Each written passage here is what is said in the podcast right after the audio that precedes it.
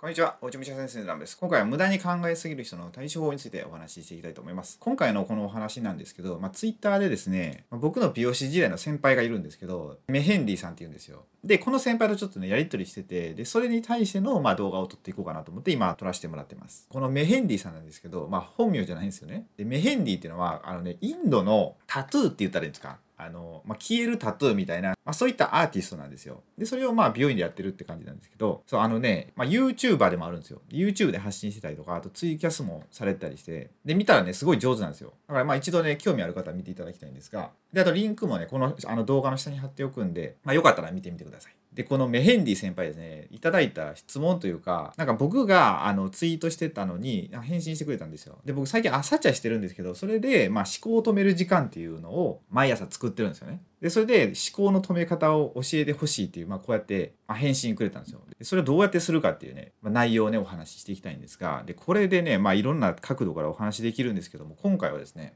えー、このですね、この体癖っていうのをね、ちょっとね、説明したいんですよ。で、体癖ってなかなかね、知らない方多いんですけど、まあ、これすごいね、面白くて、そう、僕のね、一応書いてる、ま、ブログがあるんですよ。あの、アメブロとかじゃなくて、ちゃんと WordPress でちゃんとした、まあ、作ってるんですよ、一応。まあ、ちゃんとしたって言っても、そんなまあ、大したもんじゃないんですけど、まあ、僕の学びとかをアウトプットしてるところなんですよ。で、それに、体癖っていうのを一応僕なりにこうまとめてあるんですよね。で、これってのが、このビジネスを僕ずっと新田裕二さんっていう方に教わってるんですよ。で、新田さんが最初、体癖っていうのを教えてくれて、で、それでなんか面白いなと思って、こう、バーッとまとめていったんですよ、僕はノートに。で、それをその、まあ、サイトに、ブログに載せてるって感じで、で、そしたらね、結構ね、見てもらうんですよ。なんか検索順位もね、結構上の方にいて、そうなんかね、ツイッターとかでもね、DM 来たりするんですよ。そう。で、まあ何かっていうと、もうね、簡単に言ったら占いみたいなもんなんですよ。もうそれも、その星座とかそういうんじゃなくて、その僕たちの体、その骨格とか動きとか、こう見た目とか、なんか手とか、そういう形とかで分かるっていう、まあその人の思考パターンとか、何が得意とか、どういった仕事に向いてるとか、まあそういうのが分かるんですよ。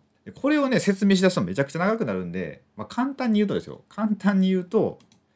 大体その中で頭にエネルギーが偏るのが1種と2種って人なんですよ。で僕2種ですごい頭でまずっといろんなことを考えてるんですよで止まらないんですよもう思考がまあ、そういう人たちがいるんですよね。まあ、そういう人たちがいるっていうか、まあ、今の現代人って基本的に多いんですよね。もうこう頭で考えることが多いっていうのが。まあ、だって情報化社会じゃないですか。だからスマホとか見てても、どんだけ情報が出てくるんやってくらい出てきますよね。そうだから思考が止まらないですよ。考えることが。なんでどうしたらいいかってとこなんですよ。で、まあそもそもこうやって1、2種の人は特に、まあ、頭にエネルギーが偏りやすいですよっていう話はしときたいんですよ。そうそう。で、まあ詳しくはね、僕のブログの URL も下に貼っとくんで、てかまあいつも貼ってるんですけど、あの僕の動画の説明欄には、まあ、大体の動画に貼ってあるんで、まあ、そこからね、一回、えっ、ー、と、入ってもらったら、まあ、すぐ分かると思うんですよ。なんか、体壁って書いてあるんで。まあ、それ見てもらって、で自分がどういう人間なんだろうっていうのがちょっと分かると思うんですよね。そう。で、それをチェックしてみて、1、2週だったら、本当にそういう傾向が強いんで、まあ、対策していった方がね、絶対いいんで、まあ、ぜひ見ていただければと思います。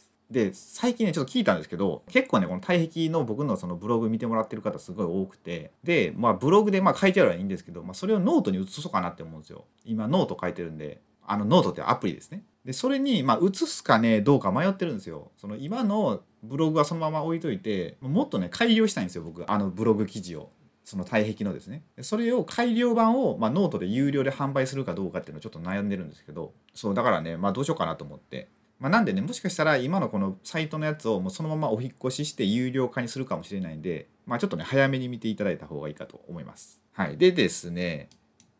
対処法ですね。で対処法をどうするかっていうとで4つ一応今回書いてみました。で1つ目が散歩ですね。これ散歩ね、すごいいいんですよ。僕散歩よく行くんですけど、晴れてたら。そう僕、その2種だから、よく頭の方にまあエネルギーが偏るんですよ。で、その方エネルギーを下に下げるために散歩するんですよ。で僕らって今すごいパソコンで作業する人とか多いじゃないですか。でそうすると歩かないですよね。で歩かないとどんどんどんどん頭で考えて頭の方にばっかりエネルギーが偏っていくんですよ。それを下ろすために、まあ、歩くと。で歩いたらね結構すっきりするんですよ。その上に上がったものが下に降りていくみたいな感じで。ってなるとすごいね思考が整理されたりとかなんか静まるんですよ頭の中が。なんでこれすごいねおすすめですね。で次がですね、えー、瞑想ですねで呼吸って書いたんですけどそうこの先輩のメヘンディさんもその瞑想するって言ってたんですよ。で僕も一応してるんですけど僕はもう呼吸だけに意識してるんですよね。まあ、呼吸を本当に吸って吐いてっていうのを、まあ、そこにだけ意識するみたいな。で、これは前週のね、お坊さんにこの間、まあ、座禅会っていうのをね、していただいたんですよ。で、その時にやり方を教わって、だもう、その深く吸うとか、長く吐くとか、まあ、とりあえずそれは置いといて、えっとね、4秒吸って8秒吐くやったかな。でそれを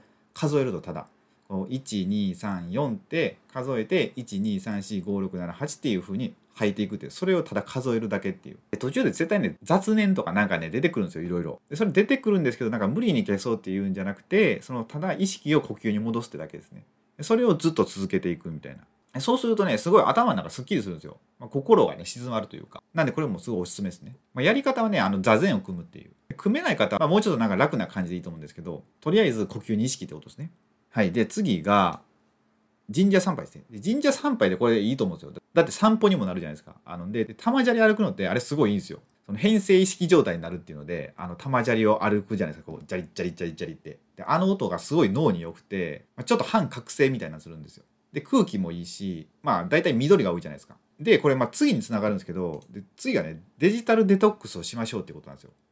そのさっきも言ったそのスマホとかパソコンとかでめっちゃいろんな情報に触れるじゃないですか僕ら。だから普通にこう生活しててもどんどんこうエネルギーが上に上がっていくんですよ。その情報を処理しようと思って。だからパソコンを使わない時間とかスマホを見ない時間。そういうのを作るためにこの散歩とか、まあ、瞑想とか神社参拝をしていったらその無駄な思考をせずに済むっていうね。そういうのを1日その15分とか30分とか入れるだけで全然変わるんですよ。で僕の場合はさっき言ったみたいにその朝お茶をするんですよ。でお茶を入れてでその間は絶対スマホとか見ないと。ただなんかお茶の香りを楽しんだりとかなんか湯気を見てたりとかその日の茶葉どんな感じかなと思ってこう見たりとか、まあ、そんなことばっかしてるんですよ。だからなんかすごい五感を使うみたいな感じですね。そうそうするとこうどんどん思考がね止まっていくんですよ、まあ、ゆっくりになるというか波動が安定するというかまあそんな感じになるんでね、まあ、こういうのはね一つでも取り入れていただいたらいいんじゃないかなと思います。はい。っていう感じですかね今回の動画は。今回のこのテーマは本当に今の現代人にはすごい大きい問題だと思うんですよね。いろいろ余分なことを考えてしまうみたいなのって。そうなんでまあ今回これお伝えさせていただきましたけどまたね別の動画で撮っていこうと思うのでもしねこういうので悩まれてる方いたらチャンネル登録をしていただいて